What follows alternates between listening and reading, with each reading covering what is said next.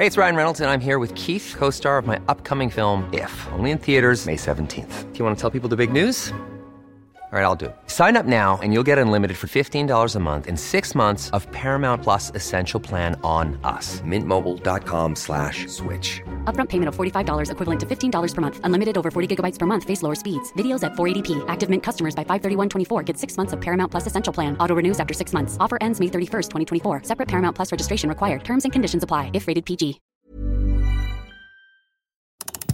Make some Bonjour, je m'appelle Armelem. Dans ce podcast, vous trouverez au moins 5 bonnes raisons de rester calme et détendu. Des raisons trouvées, comme toujours, en fouillant dans l'actu. Nous sommes le jeudi 14 décembre 2023. Restons calmes. Et la prochaine COP est organisée à Dubaï. là. Et puis alors dans l'actualité, figurez-vous qu'il y a cette nomination qui fait pas mal causer, celle du PDG d'une compagnie pétrolière émirati. Éco-anxiété, fatigue informationnelle. Ouais, Vous trouvez ça crédible? Très mitigé même. hein. il est pas Euh, Voilà, on a, on a pris l'habitude de, faut pas de- tourner autour du pot, c'est pas Ça bon. va, les euphémismes? Restons calmes.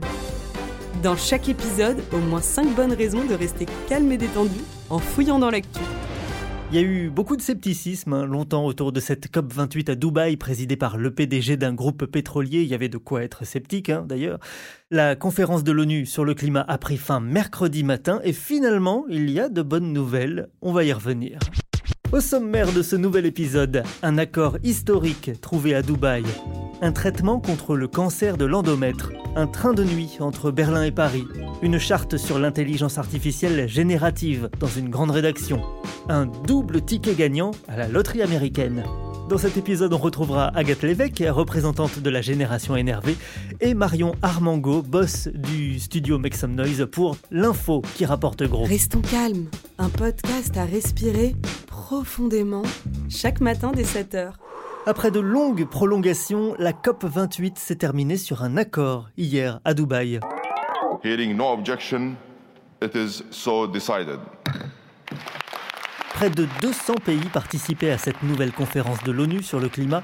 Les participants ont adopté un texte appelant les pays du monde entier à transitionner hors des énergies fossiles dans le but d'atteindre la neutralité carbone en 2050.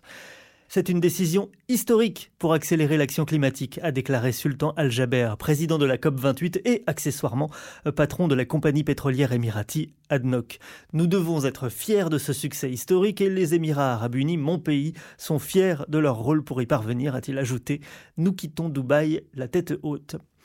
Et c'est vrai que l'accord est historique. C'est la première fois que toutes les énergies fossiles sont mentionnées dans le document final d'une COP, alors qu'on sait très bien que les énergies fossiles sont largement responsables du réchauffement climatique.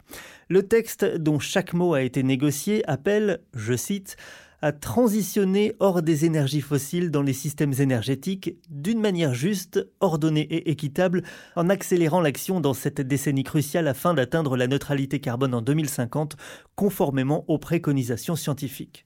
Fin de citation. On sent bien que c'est pas une phrase improvisée à la tribune. hein. Le texte ne parle pas de sortie, mais de transition dans les systèmes énergétiques uniquement et sans précision de date. Cette créativité lexicale et diplomatique, écrit Le Monde, permet de se passer du terme phase-out, en français sortie, qui hérissait les pays du Golfe Persique, tout en essayant de raccrocher les plus ambitieux. De nombreux pays, environ 130, militaient pour une sortie du pétrole, du gaz et du charbon. D'autres étaient sur une ligne dure, refusant tout accord s'attaquant aux énergies fossiles. Ce sont les pays producteurs, évidemment. L'objectif d'atteindre la neutralité carbone en 2050 est rappelé dans le texte et ça tombe bien. Selon l'Agence internationale de l'énergie, la production d'énergie fossile doit baisser de 95% à l'horizon 2050 pour rester dans la trajectoire d'un réchauffement de 1,5 degré. Ça tombe bien, selon l'Agence internationale de l'énergie, la production d'énergie fossile doit baisser de 95% à l'horizon 2050 pour rester dans la trajectoire d'un réchauffement de 1,5 degré. On n'y est pas encore, on ne sait même pas si ça sera possible, mais le texte adopté mercredi est bel et bien historique. Restons calmes. Dès 7h, au moins 5 bonnes raisons de rester calme et détendu en fouillant dans l'actu. Avant de retrouver Agathe Lévesque, journaliste toujours de bonne humeur ou presque, en bref, quelques bonnes nouvelles. Bonne nouvelle. Une bonne nouvelle, oui, pour le traitement contre l'un des cancers féminins les plus répandus, le cancer de l'endomètre. Le laboratoire britannique GSK a annoncé lundi avoir reçu l'avis favorable de la Commission européenne pour commercialiser son traitement Jemperli, qui montre des résultats encourageants. L'enjeu est important, note Libération. Le cancer de l'endomètre est le deuxième cancer gynécologique après le cancer du sein et le quatrième cancer chez la femme. Bonne nouvelle Le train de nuit Berlin-Paris est de retour. Le train nocturne reliant les capitales françaises et allemandes avait été supprimé en 2014. Dix ans plus tard, le revoilà. Relancé pour concurrencer l'avion, le nocturne Paris-Berlin est aussi un symbole de la transition écologique. Le train de nuit, c'est 200 000 tonnes de CO2 évitées par an à la collectivité, selon un rapport gouvernemental de 2021. Bonne nouvelle Le journal Le Figaro adopte une charte sur l'usage de l'intelligence artificielle générative. Aucun article ou visuel généré par une IA ne sera publié par le journal qui entend renforcer sa relation de confiance avec les lecteurs. Les journalistes pourront quand même utiliser ces technologies dans leur travail préparatoire, comme pour la synthèse de documents et de bases de données ou une aide à la traduction, avant de rédiger eux-mêmes leurs articles. L'intelligence artificielle pourra aussi être une aide à la mise en page, à la correction orthographique ou au sous-titrage, mais rien d'automatisé. Je mets ça dans les bonnes nouvelles car je trouve que c'est une bonne nouvelle. Restons calmes. Restons calmes, c'est chaque jour au moins 5 bonnes raisons de rester calme et détendu, au moins 5 informations qui ne vous donneront pas envie de vous planquer sous la couette pour la journée. Marion Armango a déniché une info qui rapporte gros, elle nous en parlera dans un petit instant. Mais d'abord, place à la personne la plus énervée du quartier, Agathe Lévesque. J'aime bien le, le, titre, même si j'avoue que je suis pas allée vérifier par moi-même. Les gens changent de trottoir quand ils te croisent. C'est vrai que ça aurait dû me mettre la puce à l'oreille. You have stolen my dreams and my childhood with your empty words. Génération énervée. How dare you? Aujourd'hui, je voudrais commencer par la définition du mot impunité. C'est, selon le Larousse, le fait pour quelqu'un de ne pas risquer d'être puni pour ses fautes. Le sentiment d'impunité, lui, c'est quelque chose que beaucoup d'hommes accusés de violence ou d'agression sexuelle connaissent bien. Roman Polanski, Patrick Poivre d'Arvor, Gérard Depardieu, Coé, autant d'hommes qui, c'est de notoriété publique, ont vu leur carrière brisée par les accusations portées à leur égard. C'est faux. Je m'étais déjà retenu de parler de Gérard Depardieu la semaine dernière après la diffusion de compléments d'enquête, parce que ça me donnait trop la nausée, mais cette semaine, on a eu un nouveau coup d'éclat, un nouvel exemple qui illustre parfaitement cette notion de sentiment d'impunité, le cas Frédéric Becbédé. L'écrivain de 58 ans a passé quelques heures en garde à vue mardi 12 décembre pour répondre d'accusations de viol avant d'être relâché. Personnalité publique oblige, Becbédé s'est fendu d'un communiqué de presse dans les heures suivant sa relaxe. Là où on attendrait un minimum de sobriété, être accusé de viol, ce n'est pas rien et en plus l'enquête doit se poursuivre, Becbédé a pris sa plus belle plume pour écrire Je remercie les effectifs du commissariat de Pau de m'avoir accueilli dans leurs locaux. Deux réserves cependant, le poulet au curry était sec et ma voiture s'est retrouvée à la fourrière le temps d'une garde à vue de quelques heures à peine. Il manque décidément un parking devant ce commissariat. Merci Armel pour la lecture et pardon de te faire te glisser dans la peau de cet homme quelques instants. Voilà donc Beck BD dans toute son ironie et son soi-disant humour. Beck BD, écrivain hétérosexuel légèrement dépassé comme il le dit lui-même, qui, en traitant cette garde à vue avec tant de légèreté, se fout ouvertement de la plaignante, une jeune femme encore mineure au moment des faits qu'elle dénonce, une jeune femme qui n'a pas dû passer un bon moment lorsqu'elle a déposé sa plainte en juillet, sachant qu'elle s'attaquait à un tel personnage une jeune femme qui mérite le respect et pas ce communiqué puant de condescendance.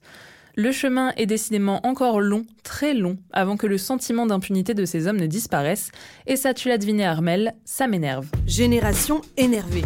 Merci beaucoup Agathe qu'on retrouve chaque jour dans ce podcast. On va parler d'argent. C'est pas trop ton truc l'argent, je crois. Au moins, je le laisse à Marion qui le gère d'une main de maître. Oui, voilà pour les questions d'argent, pour toutes les infos qui rapportent gros. Je passe la parole à Marion Armango, la boss du studio Make Some Noise, car de l'argent, elle embrasse énormément. Elle connaît bien le sujet. J'adore cette introduction. Merci Armel. Bonjour. Bonjour.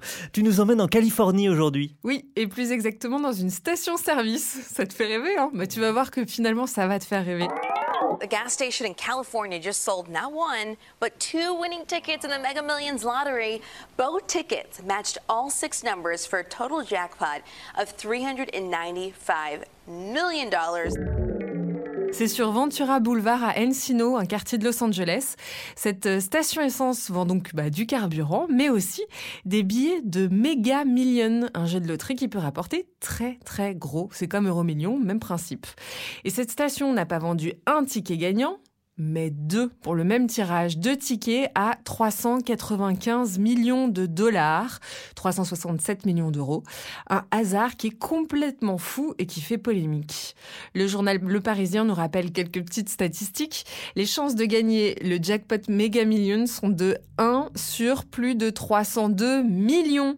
Donc la perspective que deux personnes distinctes gagnent avec les mêmes numéros au même endroit, c'est complètement impossible, surtout si on considère qu'il y a 23 000 détaillants de loterie dans tout l'État de l'ouest des États-Unis seulement. Alors, il fallait jouer euh, quel numéro pour gagner? Oh, j'ai toujours rêvé de faire ça. The Mega Millions jackpot 21, 26, 53, 66, 70 et le numéro méga, le 13.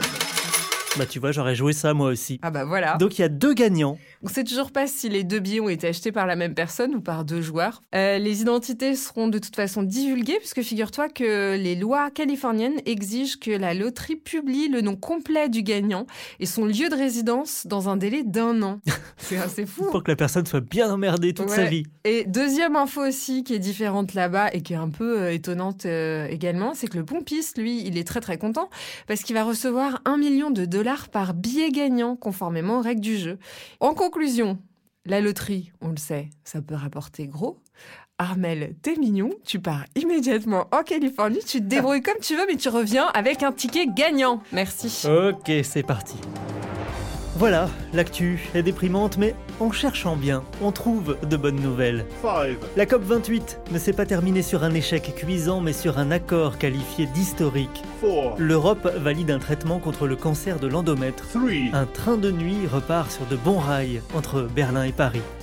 Une charte de l'intelligence artificielle générative est adoptée par un journal national. En Californie, un pompiste est heureux. Sans parler des deux gagnants à la loterie, désormais millionnaires. Voilà ce qu'on a trouvé aujourd'hui. Je vous donne rendez-vous demain, sauf si Marion m'envoie en Californie pour gratter des tickets de loterie, entouré comme toujours d'une belle équipe très calme. Restons calmes.